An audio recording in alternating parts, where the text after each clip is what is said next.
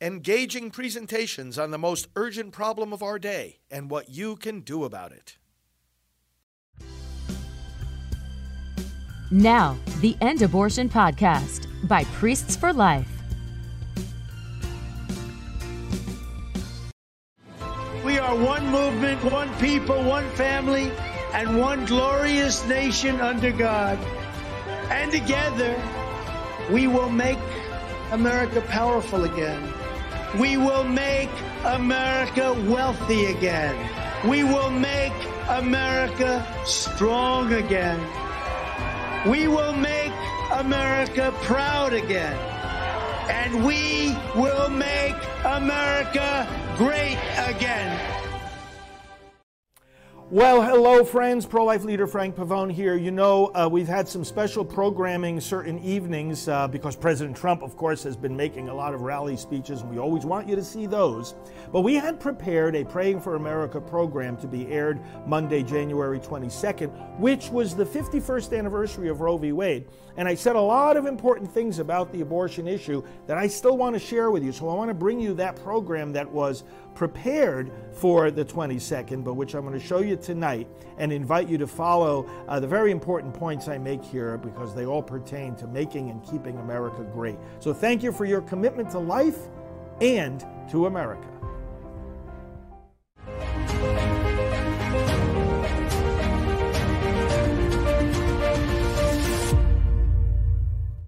My dear friends, welcome. I'm pro life leader Frank Pavone, National Director of Priests for Life, and you are watching Praying for America. We're so glad that you're with us. And uh, today is a very special day, you know, when we talk about making America great again.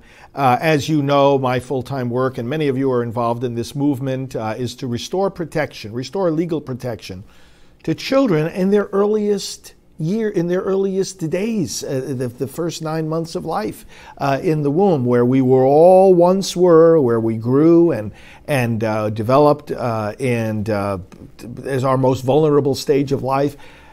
And these children are the least protected children of all. So we try to restore protection. Why is today a special day? This is January 22nd. This is the anniversary of the decision of the U.S. Supreme Court, which has now been reversed, uh, fortunately, Roe versus Wade, that literally permitted abortion throughout pregnancy. And I want to talk a little bit about this issue. Many are afraid of this issue in the political realm today. And I'm here to tell you we don't have any need to be afraid of it. We've got to be concerned that we address it properly, and that's based, of course, on understanding it properly. But we don't need to retreat from it, run away from it, be ashamed of it. Uh, and and I want to I want to let these uh, discussions that we have uh, on these episodes bring you more and more confidence in both understanding and articulating this issue. So stick with me. Uh, we're going to go into the scriptures, very powerful uh, verse of scripture. Uh, and you know, in the last few days, there have been many, many, I'm sure you've seen it on the news, many, many uh, marches, demonstrations, rallies on this issue. And it's an issue that doesn't go away. There are reasons why it doesn't go away, and I'm going to talk a little bit about that.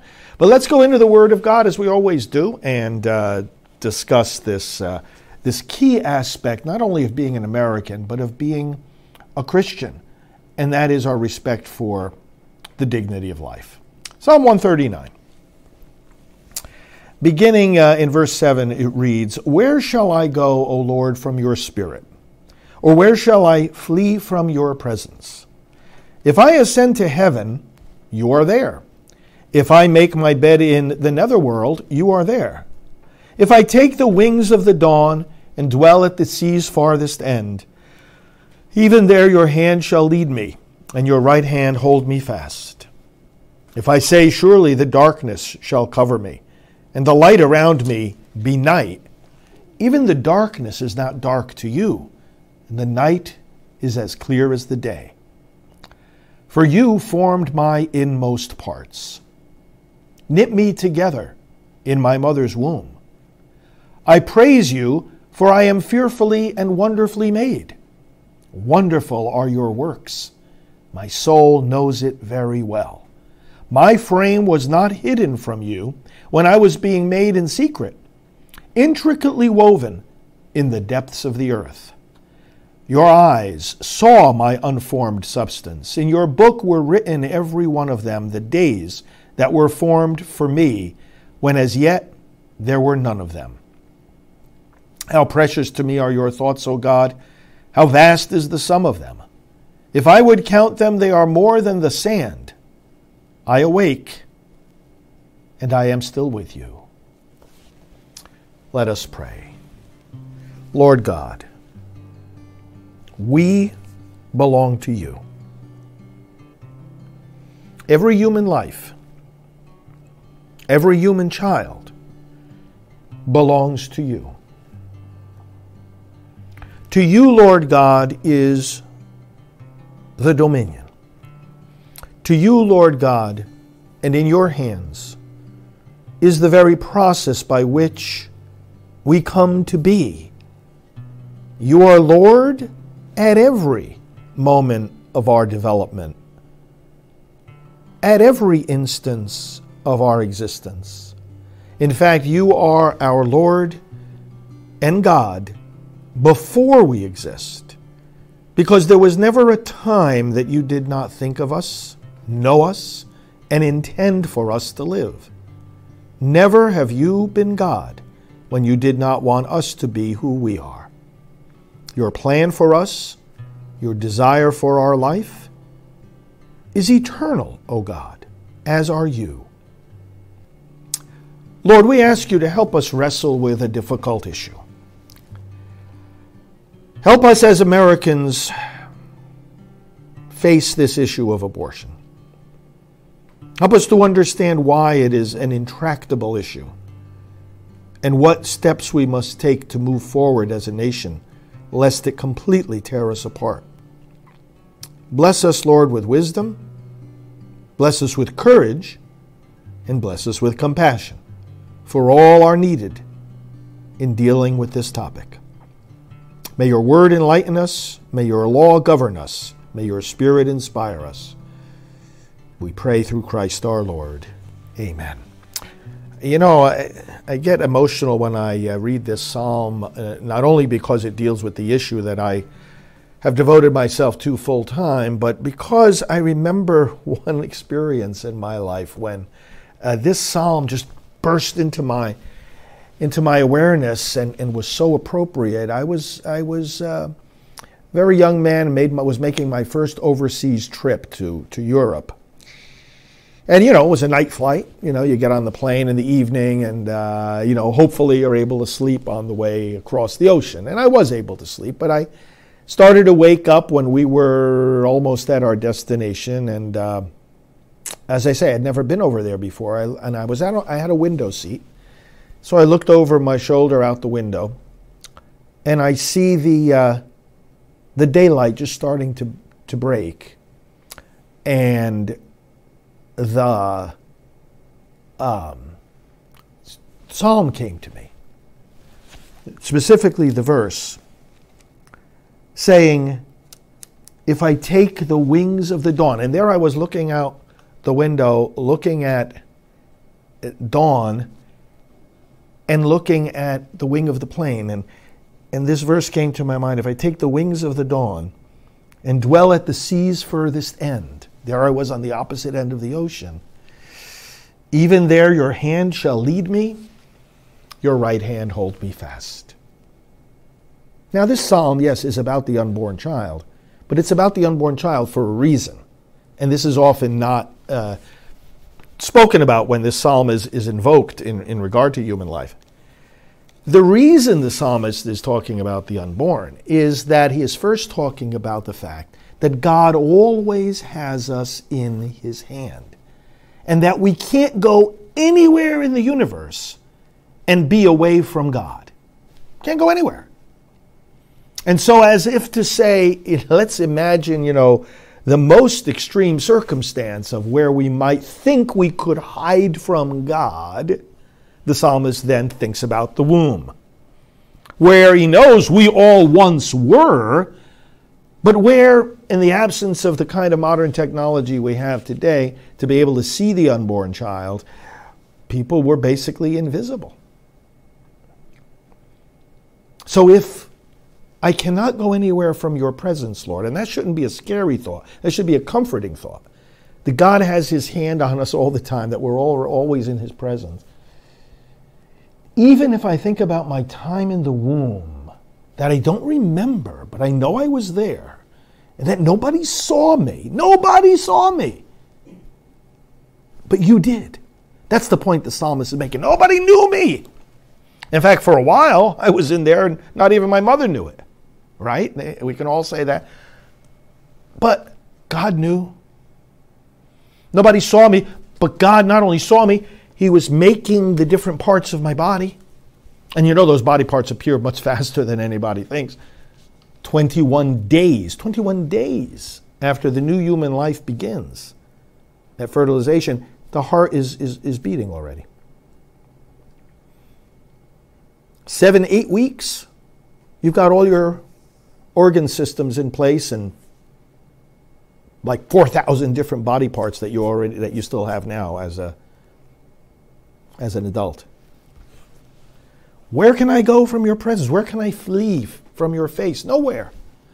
Even in those secret places of the womb, you, O oh God, were there. Now, God is never just there, God is always there for us. So God is on our side when He's with us there in the womb. In fact, we're His handiwork. He's the this master artist. And you know, we know more about God's handiwork in the womb today than we ever knew before with all the different genetic characteristics that you and I have, color of our eyes, for example, determined at that single cell stage. So, oh, when did our eyes become blue? When did our eyes become brown? They didn't become that way. It was decided already when you were just one cell in size. All the information is there, programmed in a way that not even the the psalmist understood. This is amazing. We know more about how true this psalm is today because of science than we ever knew before. When it uses the phrase intricately woven, fearfully and wonderfully made, you knitted me together. He knitted us together by all those gene sequences encoded in every cell of our body. At that point, we started off as just one cell. But it was all there. All the information about every genetically determined characteristic that we have. You know how today there's that the 23andMe or these different genetic things, or you could you can trace your ancestry, right? How does that happen? What they, they look at the information that's in, in one of your in, in one of your cells. Well, when was that information written in your cells? When you were how old? It's a scientific question, right?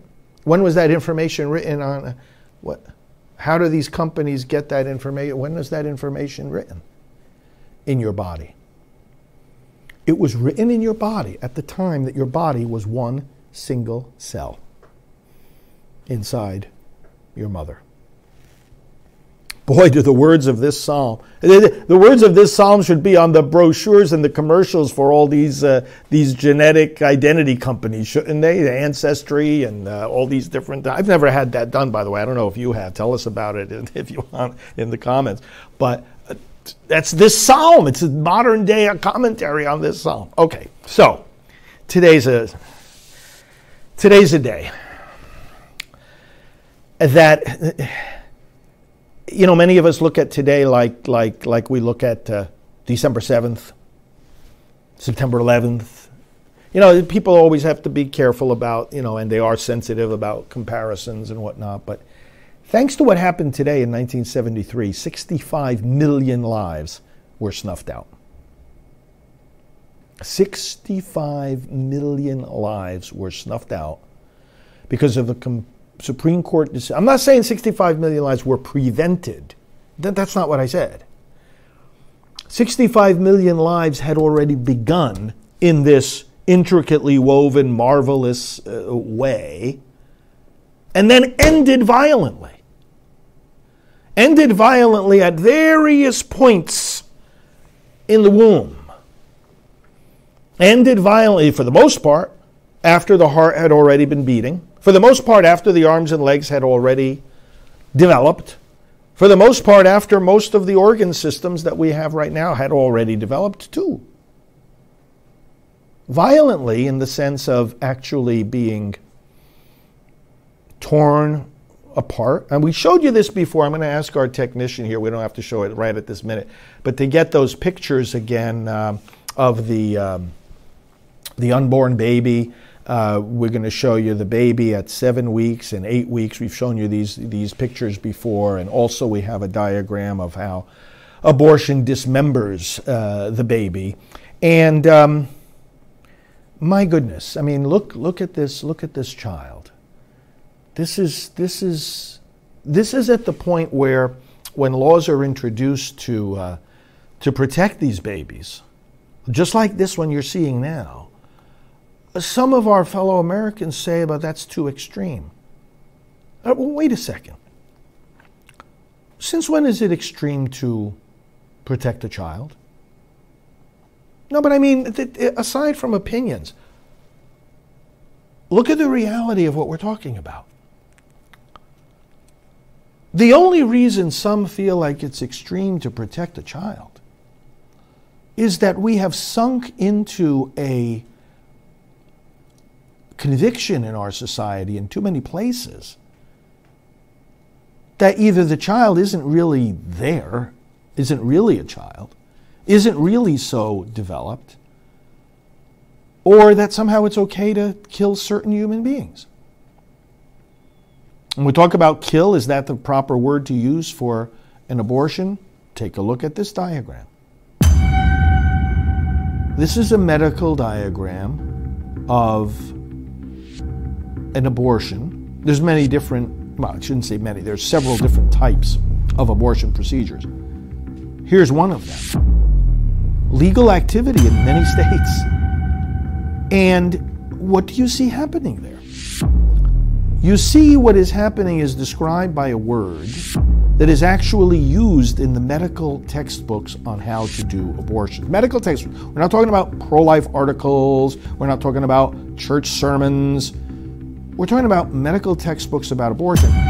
Use the word dismember because that's exactly what's being done. It's just an objective description of this member means you take one of the members of the body, like an arm, and you dislocate it from the rest of the body. You pull it off. Friends, that's exactly what an abortion is doing. Okay, so it's a sad day for many of us. It's the anniversary of that Supreme Court decision in 1973, so it's 51 years. Now, that decision was very extreme. I have the, the first page of it here. Uh, I just want to read for you a, uh, a sentence. Uh, now, the decision has been, been overturned, but for, for almost 50 years, this was what was in effect. It's, it, it's unbelievable. For the stage subject to viabil- subsequent to viability, the state in promoting its interest in the potentiality of human life, may, if it chooses, keep those four words in mind, may, if it chooses, regulate and even proscribe, that is, prohibit abortion, except when necessary for the preservation of the life or health of the mother. May, if it chooses. They're talking about after viability. They're talking about a baby at, uh, well, at that time it was 28 weeks. Now viability is significantly earlier, even like 22 weeks, 23. But the point is, may if it chooses. In other words, you don't even have to protect the babies that can survive outside the womb. You don't even have to protect the babies that can survive outside the womb. How many Americans are in favor of abortion in, in, in the sixth, seventh? I mean, what mom is showing now, the sixth, seventh, eighth ninth month of pregnancy. Now, it's not a question of, oh, oh, oh nobody would want that. No. Well, then what's the law? The, the question here is about policy. It's like saying uh, nobody would uh, nobody would want to shoot you in your own home, but would you object to a law that allowed it? You might believe nobody would want to do it. But would you object to a law that allowed it? Of course you would. It's not right to even permit something like that, and yet that's what Roe versus Wade did. It permitted abortion throughout pregnancy. Now, what the court has said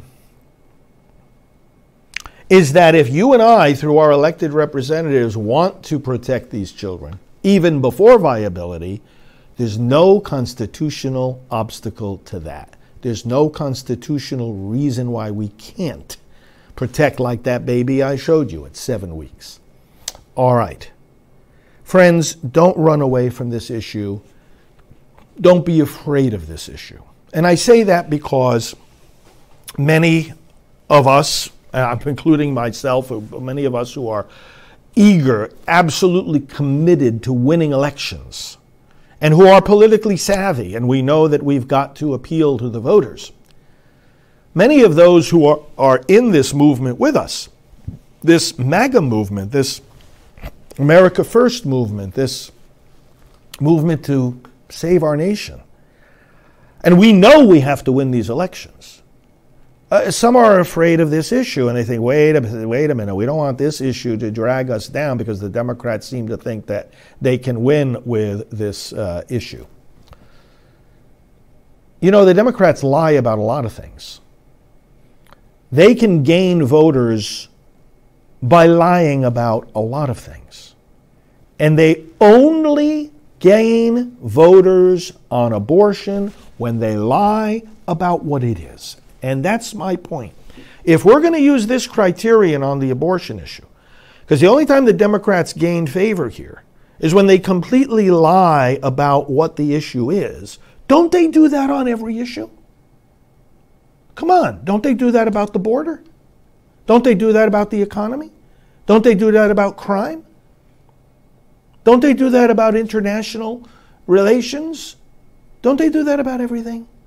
Don't they do that about uh, gender? Don't they do that about education, indoctrination of our children, uh, suppression of free speech, weaponization of government? Aren't they lying about everything? So what do we do? Say, oh, well, you know, those are, uh, uh we're ceding those issues to them and we're not going to talk about it. Why? Because they're better at lying than we are. Is that what we're going to. Uh, but I'm asking you to think this through. Is that what we're going to let these people do? And say, you know what, we're not going to fight you on that because you're better liars than we are. You're better at deceiving the American public, and being that you're deceiving them on this issue, we're going to cede that issue to you, and you know we'll try, hush hush, and not talk about it. Or do we counteract their lies? Listen, this shouldn't be a hard issue for us to win on, and actually, in reality, it's not if we talk about it the right way. President Trump always says that. We got to talk about this in a smart and intelligent way. He's absolutely right. It, it, it, it's going to hinge on how we talk about it. And here's my urging to everyone in the political arena candidates, consultants, advisors, party uh, influencers, delegates, uh, commentators, everybody. Here is my urging to you. In a situation where the Democrats do nothing but lie about abortion, we have got to stand up and we have got to insist that we have an honest debate on abortion in this country. Do you know why it seems to be such an intractable issue? Because for one reason, we're not even debating it. We're having a fake debate. We're having a pretend debate over abortion. What do I mean by that? Listen, I've been dealing with this issue full time since 1993, full time. And I was involved in dealing with the issue before that ever since I was a teenager. I was in pro, got in the pro life movement in 1976. And in 1993, I entered into national leadership in the pro life movement, and I've been focused on this issue, no exaggeration, every day since 1993. Every day, this is my full time focus. Now, what conclusion do I come to? This is a fake debate. Because when we say the word abortion, what we have in mind, when I say we, we, and it includes just about all of you who are watching now, I know you are pro life. You may not be involved deeply in the movement, uh, but that's not the point. The point is, yeah, you're with us on this. I know that. People may have some concerns, some reservations here and there, but we can, we can, we can, we can talk those through. But we who are pro life, we understand when we say the word abortion, we're talking about the killing of a child. We're talking about that, that the things in that kind of diagram that I showed you before the arms, the, the pulled off. It's dismemberment. The medical textbooks call it that. Okay, that's the idea we have in our mind when we say abortion, and that's an accurate idea. When people in the, like these Democrat candidates, well, to take Biden for example. Oh, yeah, we got to defend Roe, you know, women's right to reproductive choice. Yeah, but how about you talk about abortion? See, they don't want to talk. Here's my point. They don't want to talk about abortion. Oh, they want to they want to win on abortion. They want to bring abortion front and center. They want to make it an issue. They want to be cheerleaders for abortion, but then they won't talk about abortion. Doesn't that show that they're wrong? Doesn't that show they're on the losing side? They're ashamed of the very thing that they're promoting. And so our challenge to them is wait a second. You're going to bring abortion front and center? That's fine with us. We always try to bring abortion front and center. I've been doing that for decades, and, and, and, and we believe it's the most important moral issue. It's life or death, right? If, if a politician can't respect the life of a little baby, how's he supposed to respect yours? They can't respect the life of a little baby. How are they supposed to respect yours and mine? We need public officials who can, public servants who can tell the difference between serving the public and killing the public. Otherwise, they shouldn't be in public office. So the problem is yeah, they they we could win on abortion. We're going to bring abortion front and center. Yeah, right. You just try. You deluded, deceptive, and destructive Democrats, be my guest. Bring abortion front and center. But you lying, selfish, deceptive, America hating, God hating people, describe what you defend. That's what these cowards won't do. Pick up a medical textbook on abortion. Read out loud how it talks about dismembering and decapitating the fetus. You want to call that baby a fetus? It's just a, a, a term of, of a phase of development, is all it is. Like you might call a child an adolescent, doesn't mean it's not a child. Sure, use the term, but also use the other terms that the medical textbook uses dismember and decapitate. No, no, no. No, no, no. This is a winning issue for us. Because these cowards on the other side, and you can prove it in an instant just by asking them. And ask them in front of others because it's a win win. In other words, what I'm saying is you challenge them. Describe what you defend. Describe what you defend. And then they're not going to want to describe it. So you describe it for them. You describe it for them. You say, look, in this medical side, we have all this on our website, by the way, at priest, priestsforlife.org slash is this what you mean? This is one of our projects. In fact, you can find it even more easily. Just look at abortion.org. Okay, look at abortion.org. You'll see all of this. We have the quotations there about about how this procedure is done. And so here, here's, here's how you challenge somebody on the other side. Political candidate, maybe you're, maybe you're a candidate yourself, you're in a debate, someone, someone from the other side on this issue, or you're arguing with someone on social media, or writing a letter to the editor, you're on a call-in radio show. Here's what you do. You get the quotes. So one of those quotes is, a long curved Mayo scissors may be necessary to dismember and decapitate the fetus. Okay.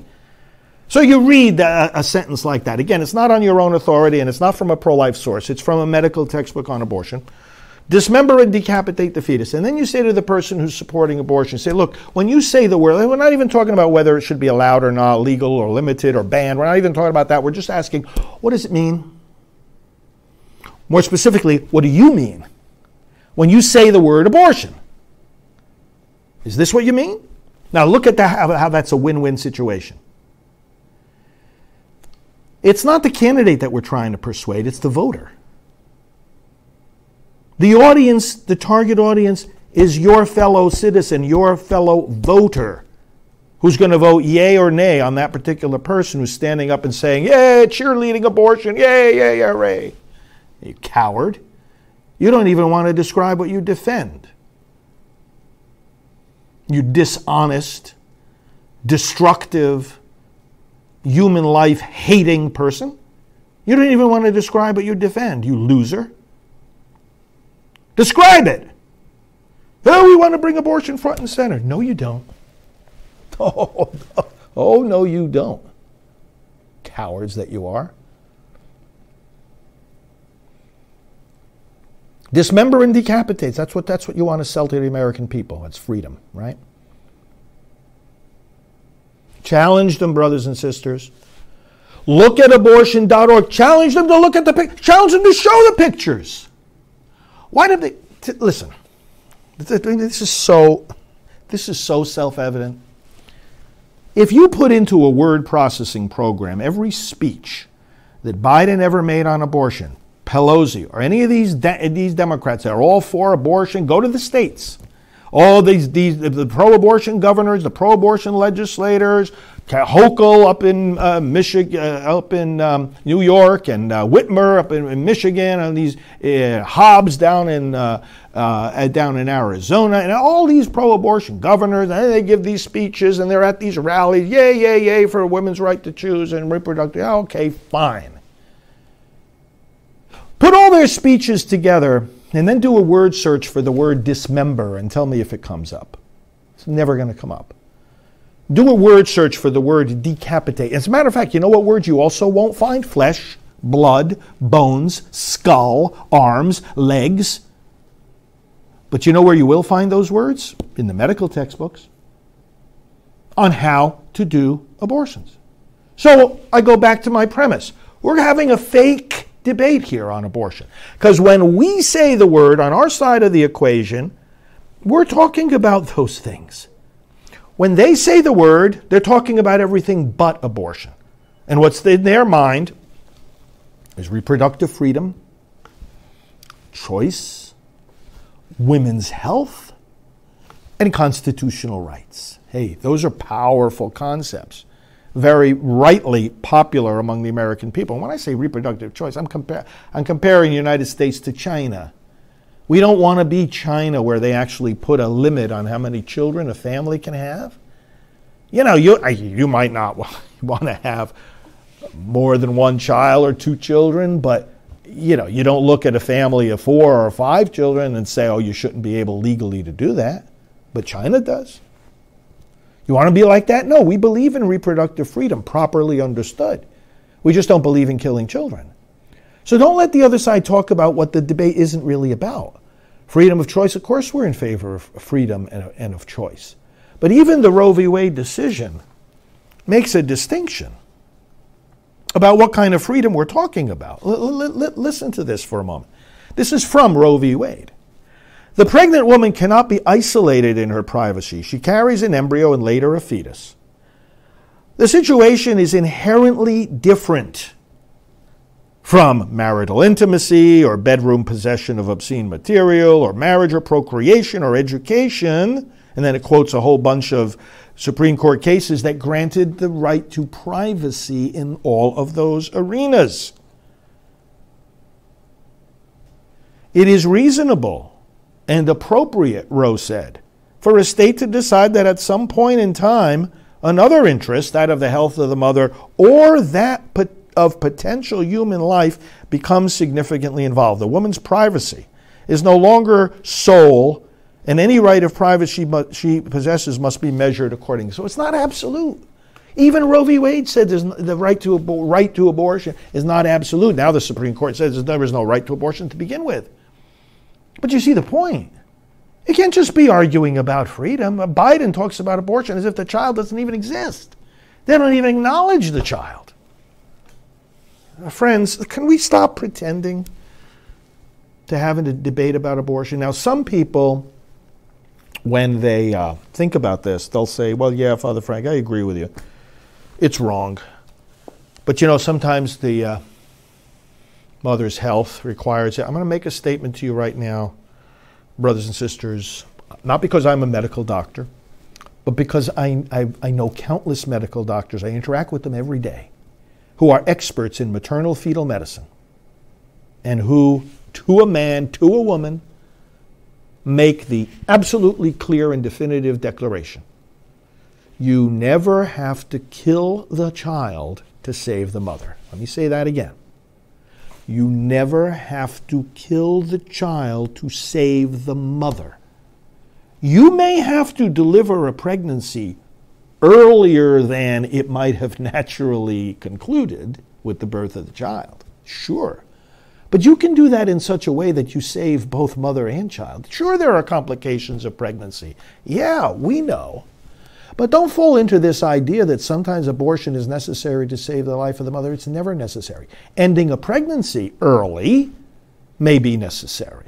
But you can bring that pregnancy along to the point that that baby has a pretty good chance of survival, especially nowadays.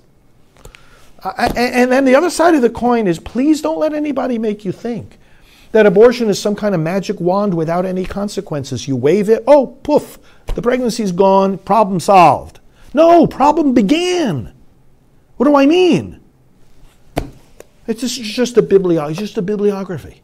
These are not even the studies, these are just lists of the studies of the detrimental impact of abortion. In fact, that's the name of the book Detrimental Effects of Abortion. You think this is a, a, a figment of our imagination? This is just a list of studies. And this book is already already old. These are studies that were done some time back. Later, later on, this thicker book called Complications Abortion's Impact on Women. This is not opinion, these are studies about the physical and emotional impact, negative, devastating impact of abortion on women. Don't, don't let anybody tell you, oh, abortion is safer than childbirth. It is not.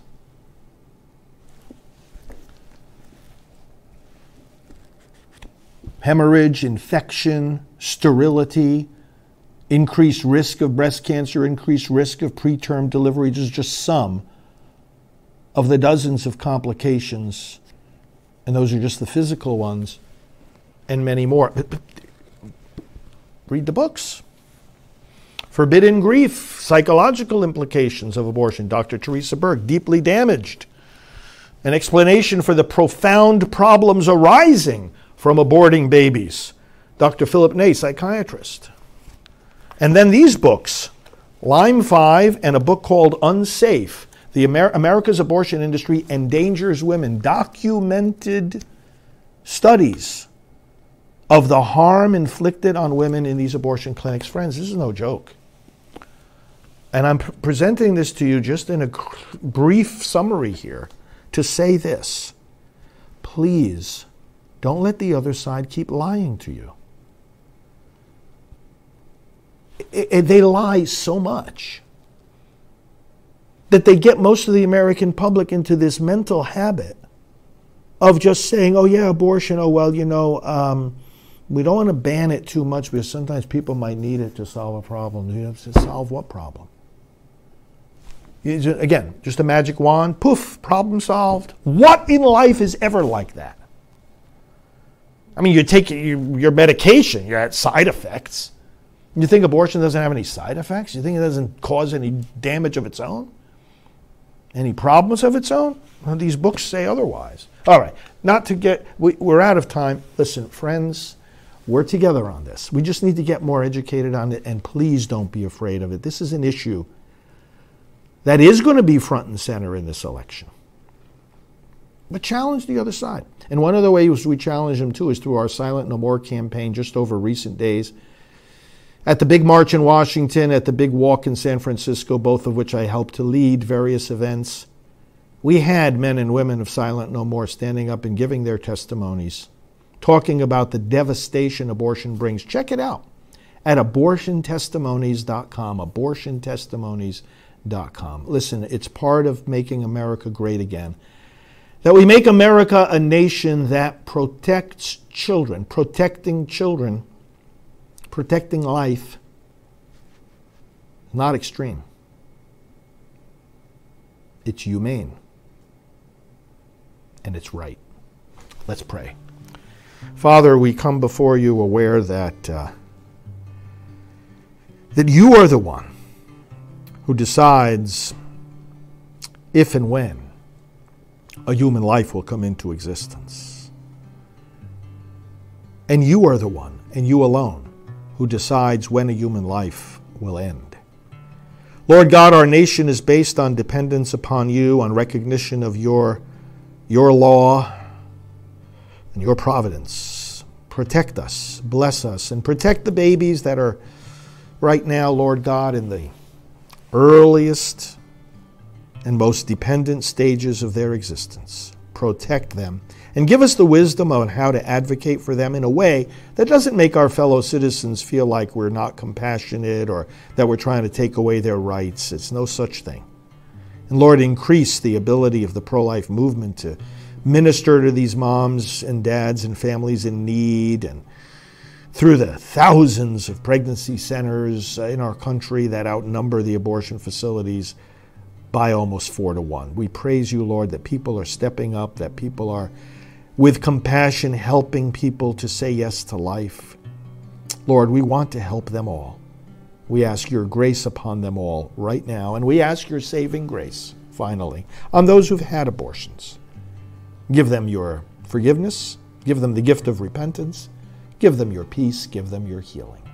And now we pray, we sum up all these prayers, and we pray for one another in offering the Lord's Prayer. Our Father, who art in heaven, hallowed be thy name. Thy kingdom come, thy will be done on earth as it is in heaven. Give us this day our daily bread, and forgive us our trespasses, as we forgive those who trespass against us. Lead us not into temptation, but deliver us from evil. For thine is the kingdom, the power, and the glory, forever and ever. Amen. Thanks for listening tonight. This is my life's work. This is my passion. Learn more at our website, endabortion.us. Endabortion.us. And learn more on our daily broadcasts at endabortion.tv. I know you're watching on many different platforms right now, and we're so grateful to our friends at Right Side Broadcasting and Rumble and so many places that carry our program. Um, but our broadcast website and links to many of these other sites is endabortion.tv, and you'll get a whole lot more daily programming on this topic. And you can learn so much more, and you can save lives. Friends, my final thought here tonight there are some abortions only you can stop, some lives only you can save. Never be afraid address this issue or to learn more about it. We'll help you. God bless you. Pro life leader Frank Pavone here. We'll talk to you tomorrow. Hello, I'm Dr. Alveda King, board member of Priests for Life. More money is being spent in America to kill babies in the womb than to save them. Together, we need to change that, and today I want to invite you to support our work at Priests for Life. Why ours rather than other groups? Because we have a unique team that helps lead in every arena of the fight against abortion, and we activate the churches where you find people who are most likely to get involved in that fight. To awaken a pastor about abortion is to awaken thousands of people he serves. We do not receive church funding or government grants. We rely on you for individual donations.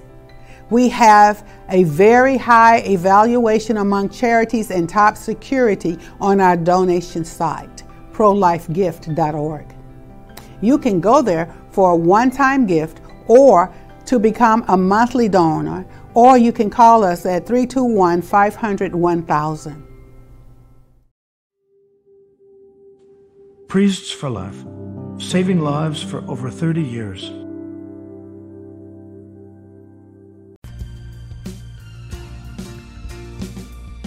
This has been the End Abortion Podcast. To learn more, to help end abortion, and to connect with us on social media, visit endabortion.net.